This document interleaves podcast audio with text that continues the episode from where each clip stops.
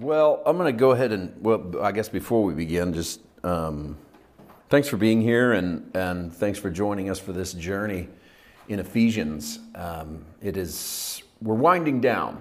Um, I um, thought we would finish tonight. I, I was really intending to finish tonight when we ended last week because we're at the whole armor of God. We, we got all the way up to, to the sword of the Spirit, which is the Word of God. And I told you we were going to do that for tonight, but this week, as I've dwelled on this, I really, well, first of all, I, I feel like we could do it. Talk about the sword of the Spirit as the Word of God, and that would be fine. But there's so much connotation that comes with the sword that I felt like I would try to work on that, and then I would regret not staying on it longer. I, felt like I'd get to the end and think, you, you brushed aside what really can't be brushed aside in this because it's the only offensive weapon we get in this whole armor God So, I'm going to do the sword of the Spirit tonight. And then next week, we're going to do the Word of God. But I, I know that you know they're linked. Paul links them, the sword of the Spirit, which is the Word of God. Um, so, knowing that you know that, I'm not going to worry too much at the top of this lesson tonight about trying to link the two because you know we're on the way to that, okay? And I'm saying that up front to someone watching that hears us talking about the sword goes, Doesn't this guy know it's the Word of God? Y- yes. Yes, it's the Word of God. That'll be made very clear, as clear as possible in this next verse. But um, there's so much baggage with the sword, there's a lot of weight that comes with it. And with that in mind, I'd like to work on it a little bit tonight. So, we're going to talk about the sword of the Spirit. And this is, again, the only offensive weapon that we are afforded in this journey. And we want to figure out what Jesus would do on offense in, regards to the sword. At the same time, next week we do the Word of God. We'll have this sort of gracious ending that Paul taxed at the backside of Ephesians. So we're going to cover the Word of God and the ending of the letter. I don't want to do a whole week on the ending of the letter. It's, it's, some of it's formality. It's kind of ease our way out. So, so that's just to let you know that we'll have 32 lessons on Ephesians. Tonight's number 31. Then we're going to do a little bit of an unusual move, and we're going to have a, a little bit of a buffer week in between where we are and where we're going. And we're going to go into unless something dramatically changes in the next couple of weeks, I want to go into the Old Testament book of Ruth. And I want to do some work on that book in regards to its context, time, place, and setting, and of course, as a, um, a little hidden gem about Jesus. Because that's what, we, if you're going to go into the Old Testament, you, we're, we're Christians. We're looking for Jesus. We're Christ followers. So go into the Old Testament, we look for Christ. Okay, and so that's what we're going to do in the book of Ruth. It's not a long book, but we'll be here a few weeks on it because there's a lot to say, and I want to try to say it the best way that I can. The reason I say I'm going to do a buffer week is I have a word on my spirit that I'm working on that I want to release to the audience at large, and I wanted to do that with this group. So, uh, two weeks from tonight, I will do a sermon more of a little more of a sermon testimonial than a regular lesson. We'll record that, we'll put that up as a weekend message for our online audience. But that night, we're going to do two recordings. Uh, but it's not going to be a long night. Trust me. We're going to open with an intro to Ruth. I'll put myself on the clock. We'll do a 10 or 12 minute intro to Ruth, and then I want to share a word that's on my heart. So it'll be one of the, it'll be a little bit of a different kind of night. That's in two weeks from tonight. Um, that sort of bridges us into the next series, but also lets me release something that um, has has been growing in me that I'd like to get out there. So um, that's our layout for the next few weeks, and then you know where we're going into the fall with the little book of Ruth. Um, and I say that in advance for those who've been following along in the Ephesians study. Uh, in real time, you'll know, and those who follow later, way down the road, um, you'll, you'll know that Ruth follows this. And the intro to Ruth will be that bridge week in between those two. Okay? Um, Sword of the Spirit. Let's start with the one verse from Ephesians 6, and I'll give you this as a heads up. This is the one verse that we're going to read from our studies in Ephesians that's actually in the book of Ephesians tonight. Ephesians chapter 6 and verse 17 take the helmet of salvation and the sword of the Spirit, which is the word of God. We actually, I think, read this last week. Well, I know we did, as part of the whole armor of God. Um, I wanted to put it up because I want to show you that connection, the sword of the Spirit, which is the Word of God, very unambiguously. Paul lays out that the sword of the Spirit is one thing, not 12 things, not possibility of being a couple dozen things, but it is the Word of God. Next week, we'll get into the details of what that phrase means. We push it aside tonight to go to work on sword, and we'll also work on the fact that it's the sword of the Spirit. But let's do one linking verse, shall we? That links those two thoughts together. That will also be sort of a launch point for next week, and it's the verse you know the best in regards to the word and in regards to the sword. Here's your other New Testament verse that brings those two things into the same conversation. The word of God is living. This is Hebrews 4:12. Living and powerful and sharper than any two-edged sword piercing even to the division of soul and spirit and of joints and marrow, and is a discerner of the thoughts and intents of the heart. And, and technically, inside, couched inside of the Hebrews context, uh, this is the word of the promise of God, the promise of God's rest that has been delivered to the people of God. For if you're reading the, the body of Hebrews 4, you'll see that this is the God that ceased from his own works. And if you enter into his rest, you cease from your works as he ceased from his. And then the word of God is quick, sharp, more powerful than two edged sword. What word? Well, not this necessarily, but the word that proceeds out of the mouth of God is like a sword. And so we're going to land tonight on that sword coming out of the mouth of Jesus because those two are one and the same. Okay.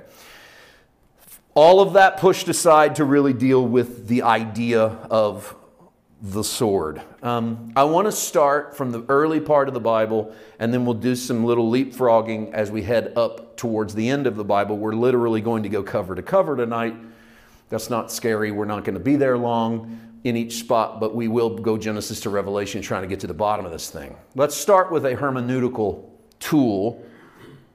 And uh, I don't want to argue too positive or negative for this, but I do want to bring it up. And that's called the law of first mention um, in, in hermeneutical studies, you will often hear people talk about the law first mention as a interpretive device for the literature of the Bible, meaning that if a word surface, when a word comes up for the first time, how it is used becomes the template for how it is interpreted throughout the text.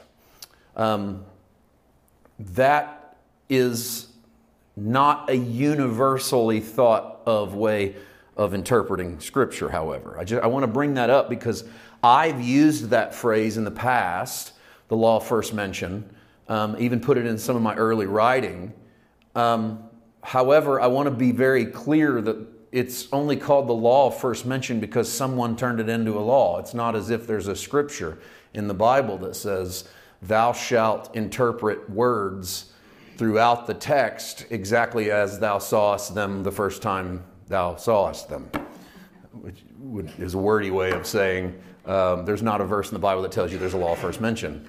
Um, now, that doesn't mean it's not worth thinking about, okay, which is what we're going to do tonight, but um, it doesn't always work. Like, for instance, um, if you were to take the, the first mention of the word day, you wouldn't have a 24 hour period because there's a day before there's a sun. There's not a sun until day four. So, what happens on day one? Um, well, you if you interpreted day as being just the time when the sun is up, then you wouldn't have 24 hours as a day throughout the word. And we know that that word actually has a lot of meanings throughout the Bible. So we can't just land on the law first mention and then just cancel everything else out. Okay, so what could we do? Well, we can, we can bring it up, we can look at it and say, here's what it meant back here. Maybe that's what it means here. Maybe that's what it means here. I think we can do better, and that is we can realize that the Bible is man encountering God progressively. And so I do think there's such thing as progressive revelation that happens in the Word, in which the authors that are laying down these principles and these ideas are seeing things differently. They're seeing things through new eyes. And they're not saying things the exact same way, they're advancing the, the idea. You've heard one that I love to use is is that there's a snake in the Garden of Eden. And then there's snakes in the wilderness that bite the children of Israel, and they're a problem. The snake that was crafty and slick in Eden becomes venomous and slithering in the wilderness, and it, it's still attacking God's people. It's, it's attacking the mind of Eve, and then it's attacking the bodies of Israel. And, and then you put a snake on a pole, and Jesus says, If I'm lifted up like the snake in the wilderness. And so then the snake becomes the picture of the thing that is cursed. And you get to Revelation, and you get a dragon with seven heads coming up out of the ocean and it's referred to as that old serpent. And so here you've got a snake that grows all the way into a dragon. This is kind of an, an understanding of how words progress across the text. That they start meaning one thing and then they expand in their meanings because people are injecting ideas into those words. They're projecting thoughts into those words until they become something bigger. For instance, the Hebrews did it um, with, with the idea of an adversary, an accuser. Um, they use the Hebrew phrase Hasatan, H A S A T A N, two words, the Satan. And the Satan, in the first usage in the Bible, shows up as an angel of the Lord that stands in front of Balaam and dissuades him from cursing the children of Israel. And the Bible calls it an angel of the Lord that stood as an adversary. But in the Hebrew, it calls it an angel of the Lord that stood as Hasatan, the angel of the Lord that was the Satan that stood in the way. But the English doesn't translate it that way. And then as the Bible goes along, he starts to get a name, the Satan. And then as the New Testament comes along, he starts to get another name, the devil. And they're the same thing, but they did, he didn't even exist back there. Like nobody called the snake the devil in Genesis 3. We do, but nobody did. You don't have the writer of the book of Genesis going, there was a snake, who, by the way, is the devil. But we project onto that snake the qualities of the adversary. Why? Because snakes bite God's people in the wilderness. And what does Hasatan do? He attacks God's people in wildernesses. There's the devil with the Jesus in the wilderness. Here's another snake talking to another Adam in a wilderness, and Jesus will overcome. So that helps. That's a better interpretive tool than just blankly the law first mentioned. So watch how the words expand. Watch how they take on new properties. Watch how they pull in the ideas of their writers or the people around them. Okay. We even learn to do this from Jesus himself. We start in Genesis 3:24 with the sword. If we were going to play law first mention, this is first mentioned. This is the first time the word sword appears in the Bible. Now, that is worth thinking about, but we're going to watch it progress. He drove out the man. This is God driving out Adam and Eve, and he placed cherubim at the east of the Garden of Eden and a flaming sword which turned every way to guard the way to the tree of life. There's a lot of firsts in this verse. Which makes sense. We're in Genesis. There's going to be a lot of firsts. There's a lot of firsts that become seconds, thirds, and one hundredths in the Bible. Cherubim, trees of life. These are things that pop up over and over and over again. And right in the middle of that is a sword, a flaming sword, nonetheless. The fire will not, it won't take long for fire to be associated with the consuming power of God. You get all the way up to Hebrews, and God is a consuming fire. So here's a fire and a sword that stands over the tree of life, turning every which way, guarding the way to the tree of life. And if you take that flaming sword guarding the tree of life and you put together the fact that Adam and Eve were just booted out of Eden and they were booted out for eating from the wrong tree, you have the tree they've consumed and the tree that would save them. But there's a sword guarding the tree that would save them. And it just sort of hangs out there in Genesis 3. There's not really another description of that. And then Zechariah, way up deep in the Old Testament, says this in Zechariah 13 7. And I know you're familiar with these. I'm using sort of an ABC, just like knock the dominoes down as you work your way through understanding the sword. Awake, O sword, against my shepherd, against the man who is my companion, says the Lord of hosts. Strike the shepherd, and the sheep will be scattered. Then I will turn my hand against the little ones. And I've used this verse with you a lot to try and express how I feel that these verses in Zechariah are some of the most overlooked messianic, prophetic, Passion Week verses that we have in the Old Testament. Zechariah is my personal favorite of the Old Testament prophets in regards to the death of Christ. Notice, awake, O sword, and strike a shepherd. And our English translators have imposed some capital letters there, of course. Shepherd, they capitalize. My, they capitalize. Companion, they capitalize. Because our English translators know that these verses are talking about Jesus. And we know that these verses are talking about Jesus because Jesus told us that they were. In Matthew 26 31, Jesus said to them, All of you will be made to stumble because of me this night, for it is written, I will strike the shepherd, and the sheep of the flock will be scattered. Where was it written? Zechariah 13, 7. Although, if you'll notice, Jesus sort of transforms that verse. No longer, he doesn't mention anything about the sword. He doesn't say, Awake, O sword, and strike my companion.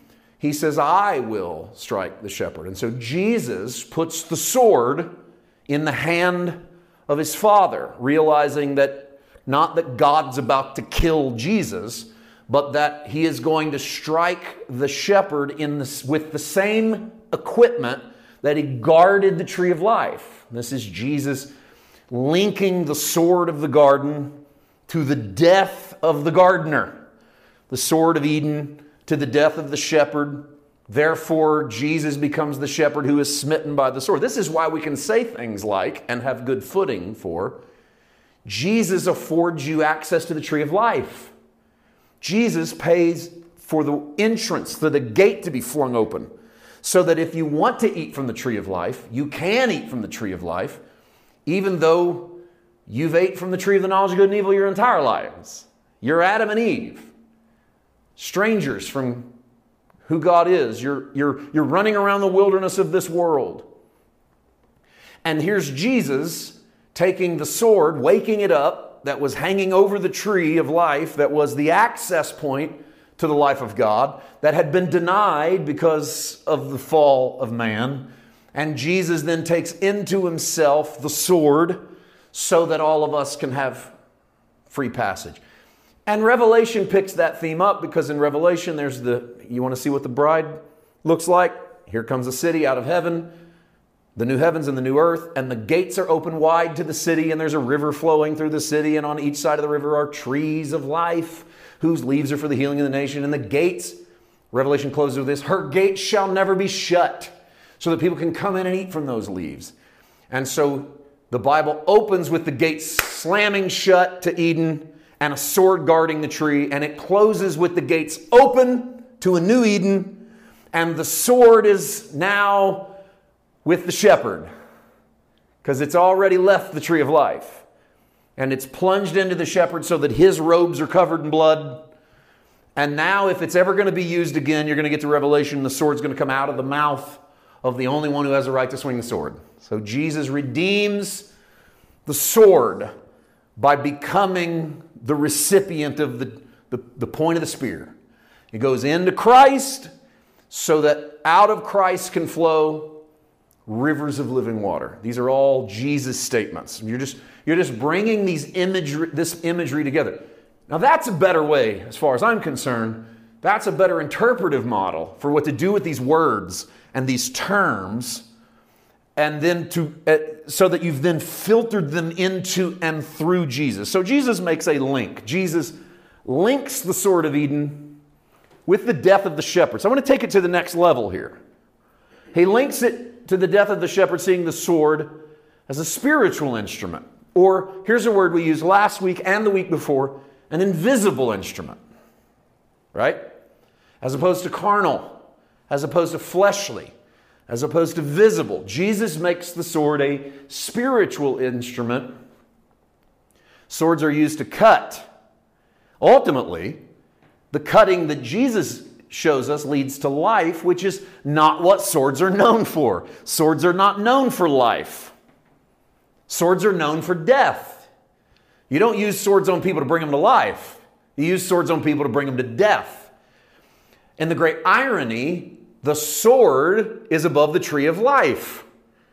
There's a sword, flaming, spinning every which way, hanging over life, which is wrong. You don't have a sword hanging over life.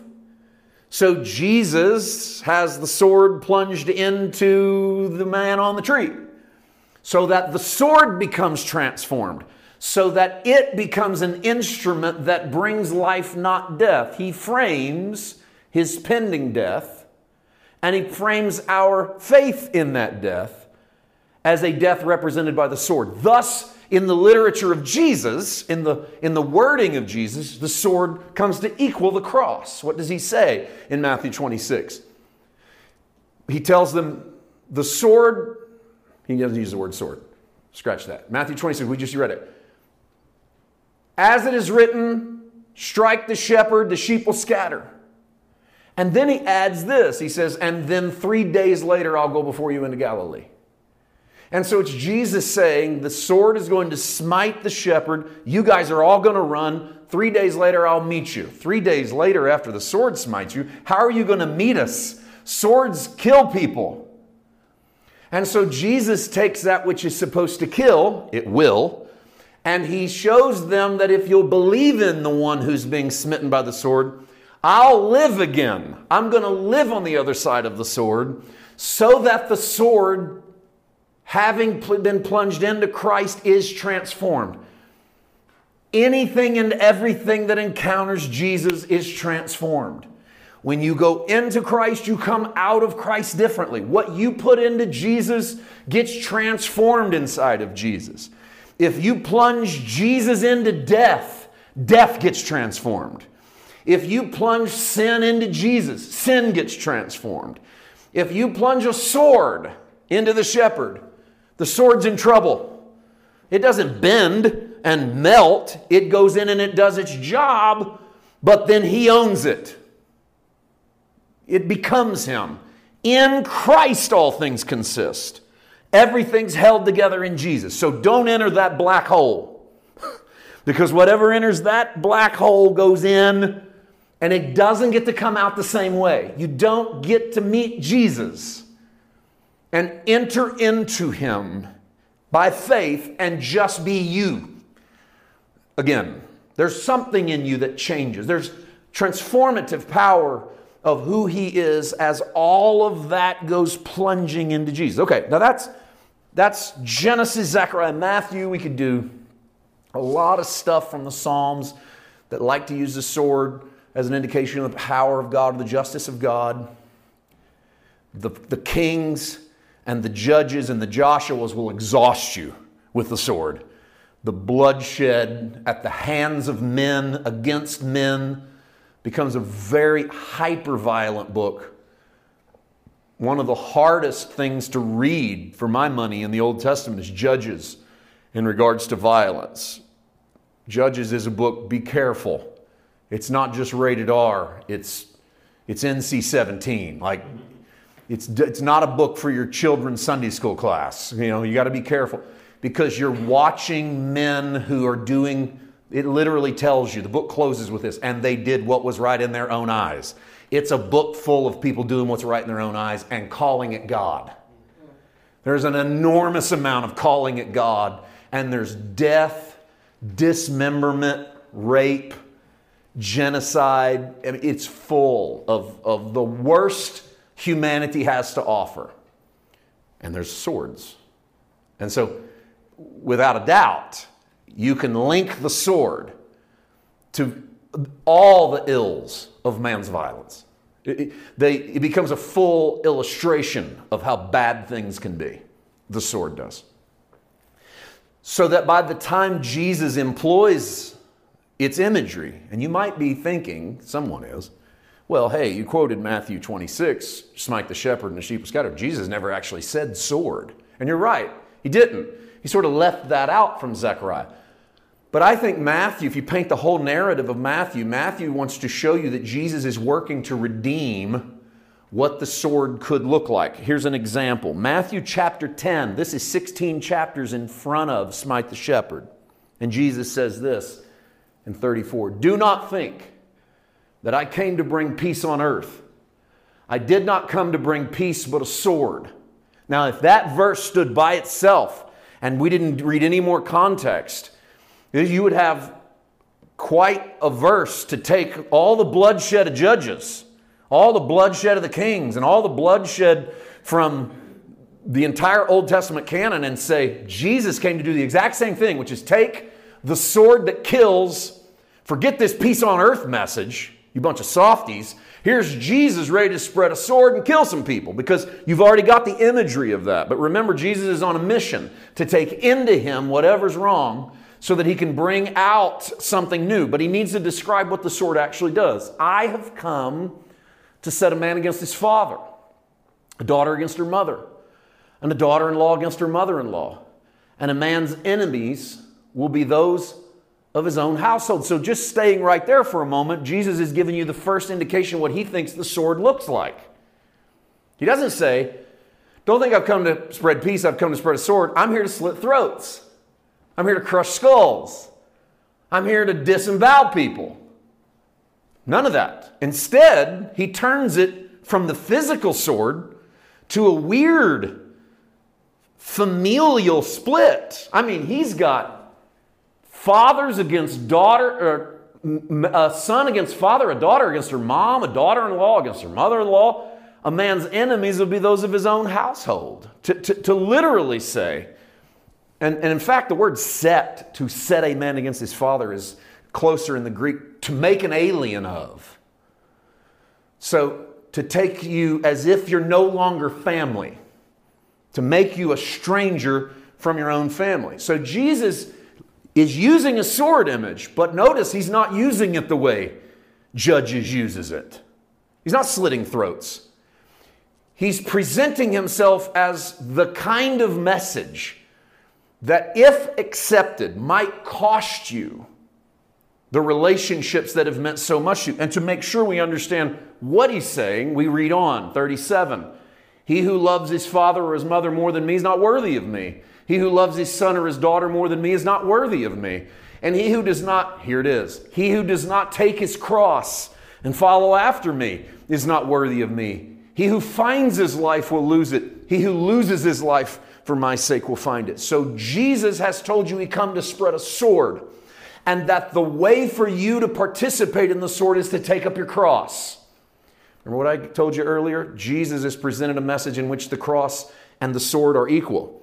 For Jesus, he has taken the sword out of the physical realm and moved it into the spiritual realm in a world that's clanking with swords. If you were standing in Jesus' world, it was easy to find someone carrying a sword. That was the world of the Roman Empire. And Jesus, no doubt, points at one, and, but says, It's not the way you guys think. See, you guys think I come to spread a sword physically. You guys are waiting on a Messiah to deliver you from Rome that's going to pick up a sword and kill. I'm here to bring a sword, all right, but not in the way you think. Because if you follow me, it'll be a sword that'll cost you your own life. It'll be a sword plunged into you, not into your enemy. The sword that I bring cuts you, not her. See, we are infatuated by carrying swords if it means we get to stab other people with them. But Jesus comes introducing Matthew 10 to a sword that stabs us, to a sword that severs whatever stands in the way of our relationship with who He is. And so Christ has not only made the sword which had been physical now spiritual or invisible, He makes the sword an instrument of our death instead of an instrument we get to use in your death. So pause for a moment and take that in.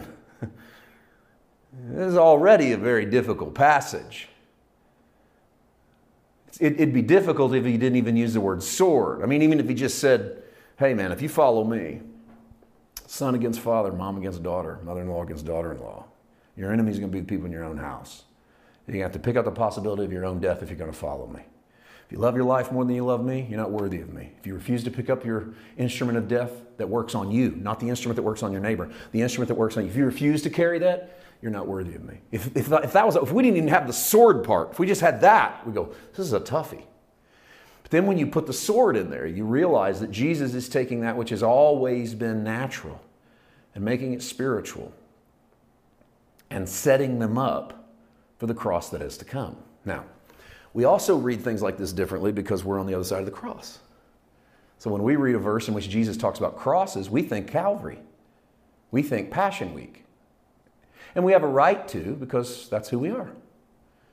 But his disciples don't think that because Passion Week hasn't happened yet. Jesus hasn't went to the cross. Losers die on crosses.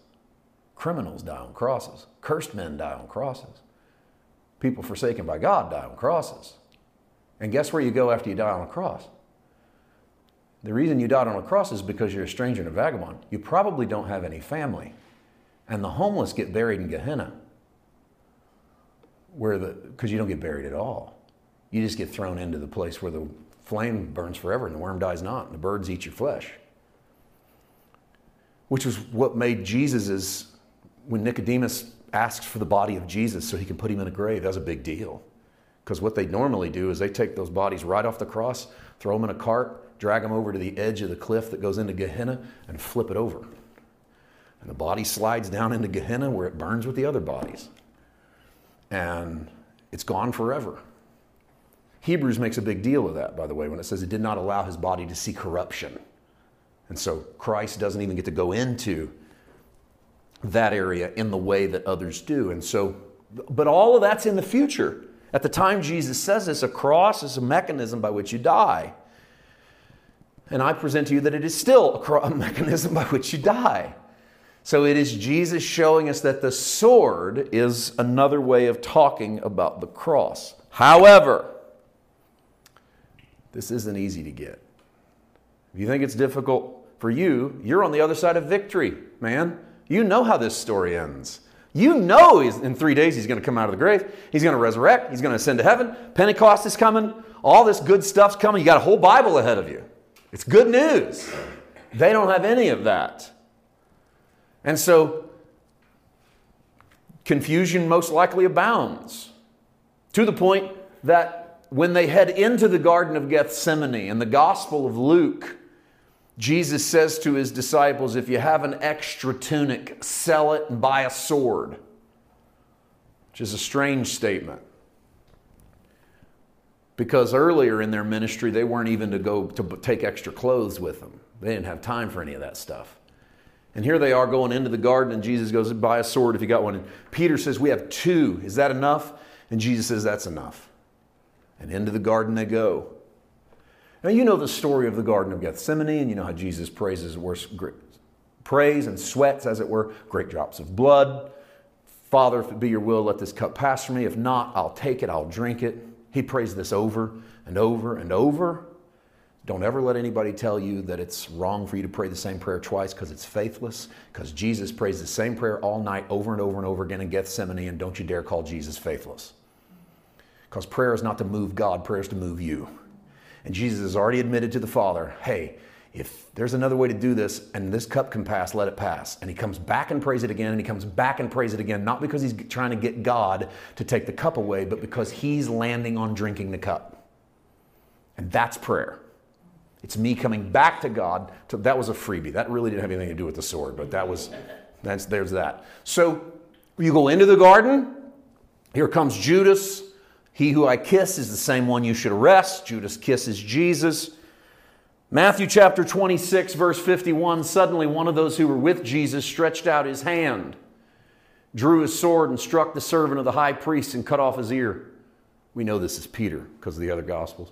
But Jesus said to him, Put your sword in its place. All who take the sword will perish by the sword. There's never been a better opportunity to use the sword. And so this disciple who was told a moment ago, if you got an extra cloak, buy one, sell it, buy a sword, pulls the sword because if you're not going to pull the sword now, when are you going to pull the sword? There's actual soldiers here with swords, and they're here to arrest you. And we can't have you arrested. You're the one. And so the sword is pulled. He swings. I don't think he's swinging for the ear.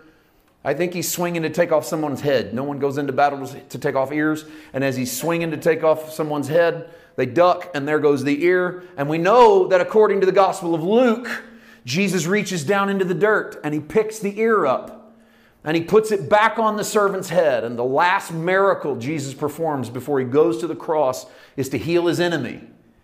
And if you ever needed to know what the cross is about, it's the healing of enemies. You are the first enemy. Uh, everything in you that needs healed gets met at Calvary, and every enemy you have gets to encounter the same Jesus at Calvary. And Jesus puts the ear back on the head. If you live by this sword, you're going to die by this sword. It's that great moment. That, that moment that I imagine that Jesus jumps in between the swinging sword and the next neck and puts his hand up and says, No. Another gospel says, Permit even this, allow even this to happen. Which, of course, begs the question why does Jesus have them buy swords on their way? And we talked about this when we were in our John study, but one pretty solid first century foundational footing you can use is the fact that we have found evidence that the Romans had passed law that if if a group of people were found with more than one sword, they could be considered insurrectionists. This gave Rome a lot of leeway in suppressing violence across the empire. I mean, Roman troops could be called out and, and, find a group of people with, with at least two swords, and suddenly they're an insurrectionist, and the Roman army could mow them down. Um, so there's one pretty solid theory that Jesus has them take two swords so it can be fulfilled. In fact, one of the Gospels says, so that he was numbered with the transgressors. So, by Jesus being in a group of insurrectionists while not holding a sword himself, he's numbered with those who are now guilty in the eyes of the Roman Empire. Is Jesus identifying with our guilt? That's a physical reason they carry swords. I think there's a spiritual reason, and I think it is that if you're going to tell someone, hey, put the sword up, if you live by it, you die by it, the only way you know whether or not you would pull the sword is if you have a sword to pull. Like it's really easy to go, I'm, I'm anti violence. I don't believe anybody ought to, until the power's in your side. And then you find out whether or not you were anti violence or you were just mad you didn't have the power. Because there's a big difference, by the way. There's a big difference in being anti violence and being the one who has all the power.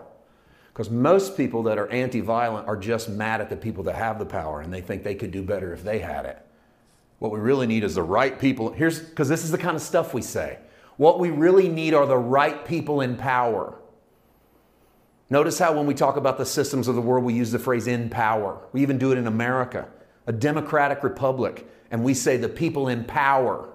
We can't, we're so married to the idea that whoever's at the top has the power. Jesus flips the power pyramid to show you that he who is at the bottom truly has the power because only the man at the bottom knows he can keep the sword sheathed. The other guy has to use it, it defines him. So Jesus says, if you live by that, it'll kill you. Live by that sword, you'll die by that sword. I think Matthew's given you a progression. Jesus came to bring a sword, Matthew 10. Peter uses a sword confusing the physical with the spiritual, a problem that persists into this day.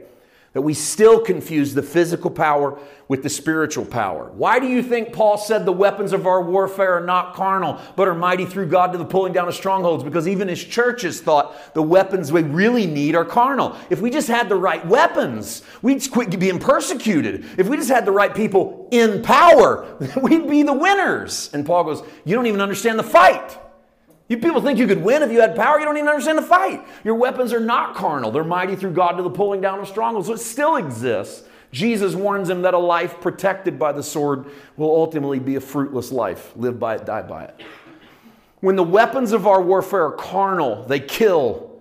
When the sword is spiritual, it leads to the kind of death that has a resurrection. And yes, I did intentionally put a question mark by the capitalized word spirit in there. So let me let me reread that and tell you why. When the sword is spiritual as in the sword is the Holy Spirit or the sword is just a spiritual sword, it leads to the kind of death that has a resurrection. We'll, we'll land at the end of that sentence in a second. Still deal with that question mark. We do not know to me, this is a fascinating fact about Greek. The Greek writers didn't have a specific word for the Holy Spirit as opposed to your spirit. It's the Greek word pneuma. Most of the time, you just have to guess. like, you don't know for sure if it's your spirit he's talking about or if it's the Holy Spirit he's talking about. We've become convinced a lot of times in English of which one it is because our translators love to capitalize God's name in the English.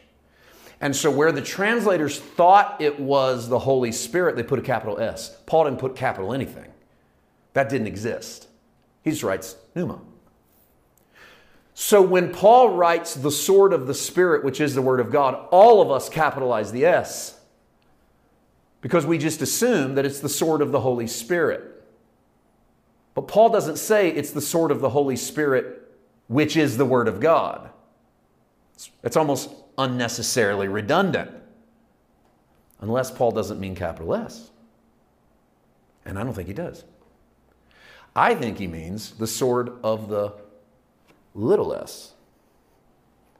The sword that's invisible, which is the Word of God. You see, the weapons of your warfare are not carnal, they're invisible. They're not carnal, as in they're not fleshly, they're spiritual. Little s.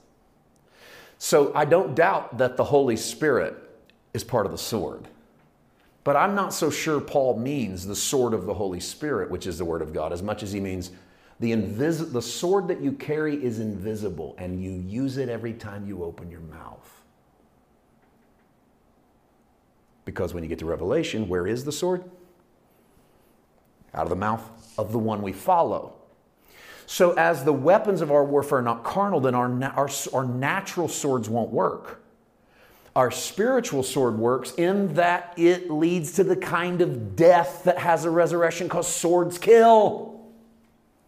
But the sword that comes out of his mouth kills in a way that brings reformation, transformation, resurrection. Jesus by taking it into himself, transforms whatever it is.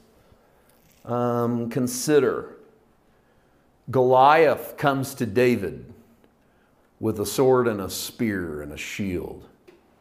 And David approaches Goliath with a slingshot and a testimony. you know, you uncircumcised Philistine, you come to me with a sword and a spear. I come to you in the name of the God of Abraham and of Isaac and of Jacob. I have a covenant, you don't. And Goliath run, comes towards David with the sword. And the logistics of this are essentially that Goliath is a short, Goliath fights in short combat. When you're big, as Goliath is, you are almost by default slow. And while you're strong, your reach isn't very far. So David is a problem from the moment Goliath meets him because David shoots from a distance. And the last thing you want to face when you need to punch close is someone with a reach. and so David swings the slingshot over his head, and Goliath never stands a chance. And David is so confident in his skills, he actually brings five rocks to the battlefield because he plans on shooting from such a distance he has time to fire off five shots if necessary. Goliath actually tries to cut the distance right at the point of contact. If you'll notice, the Bible says Goliath takes off running towards David because at the last minute, Goliath realizes, I brought a knife to a gunfight. Essentially, is what happens in that battle. So, for all intents and purposes, David's never really in trouble. When we use the analogy David and Goliath, what we ought to say, David and Goliath represents whenever someone with such hubris thinks they can destroy something smaller than them, but they don't understand what they're fighting. That's Goliath and David. It's not big guy versus little guy. It's, I think I'm got talent I don't have, and I'm about to be cut down to size. And then, strangely, as David drops Goliath, he reaches down and picks up Goliath's sword. In one of those interesting moments of biblical narrative, he drags that sword. It's got to be enormous for a guy that's, based on Goliath's height, is freakishly large. And David swings the sword over and boom, pops Goliath's head off. And then that skull becomes part of the lore of the story of Israel. So, what Goliath brings to kill David actually becomes the thing that cuts off the head of David. Jesus is condemned to die and sold into death by a traitor. And what the enemy brings to the battlefield to destroy Jesus with, death, Jesus takes into himself and crushes the head of the serpent. Prophesy in the book of Genesis. So Christ picks up the sword of death and lops off the power of the enemy by taking death into himself so that death goes into Christ and what comes out of Christ is the life giving spirit, resurrection power, so that death which will come upon all of us is never the end.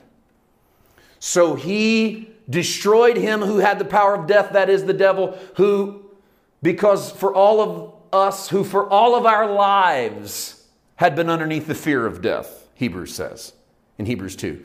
So Jesus came to destroy the one that had the power of death. That's like that's picking up Goliath's sword and dropping it over Goliath's head. But then, in an amazing turn, takes the thing intended to destroy him.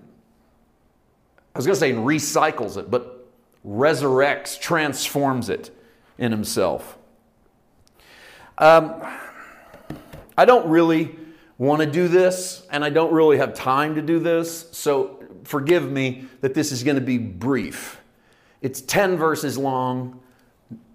I don't want to take your night, but I do want to read Romans 13, 1 to 10. We've spent a lot of time in 9 and 10. But I want to deal with a verse that has become the rallying cry for people who want to use swords. They've already got a misquote from Jesus they'll use, and then they take a Pauline passage out of context. So watch with me in Romans 13 1. Let every soul be subject to the governing authorities. There's no authority except from God, and the authorities that exist are appointed by God. Therefore, whoever resists the authority resists the ordinance of God, and those who resist will bring judgment on themselves. So, this has been a pro government verse. Strangely, it's always pro government from people who are really excited about the government. And it's ignored by people who aren't. Because if, like the founding fathers, had taken this verse to mean what some people have it to mean, they could not have rebelled against George III because they would have not been able to, to rebel against the governing authorities. I think you get yourself in trouble when you don't keep reading Paul because Paul's heading somewhere. But on his way there, he's going to bring the sword in. Verse 3 for rulers are not a terror to good works, they're a terror to evil. Do you want to be unafraid of the authority? Do what's good, and you'll have praise from the same. For he's God's minister to you for good, but if you do evil, be afraid. For he does not bear the sword in vain. He's God's minister, an avenger to execute wrath on him who practices evil. So Paul presents a natural sword in the hands of kings. He doesn't present a spiritual sword in the hand of God here he presents a natural sword in the hands of kings and says what they do is they execute justice against people that do wrong. Is Paul saying that every authority on the earth is godly? You got to be careful how you read this because in one context you could read it and go, Paul says that if you're in charge, God picked you. That's caused people to say, God picked your leader. No matter who it is, God picked them. I mean, even if you have elections, like whoever the people elect, God picked them. Well, if God picked them and you really believe God picked them, then you should act like God picked them, even if you don't like their politics or you don't like who they are. Or maybe Paul means something else. Therefore, you must be subject not only because of wrath, but also for conscience sake. Because of you, this, because of this, pay taxes, because they're God's ministers attending continue to this very thing. Render therefore to all their due. And there's the rub right there. There's where Paul gets a bit subversive. Give them what they're due taxes to whom taxes, customs to whom customs, fear to whom fear, honor to whom honor. Don't owe anyone anything except to love one another. Okay, you let the government do what they do. You let the rulers of this earth do what they do. They're going to pick up swords. You don't get to. What you do is you give honor to whom honor, custom to whose custom, but what you do is you love one another because he who loved one another has fulfilled the law. Nine. What are the commandments?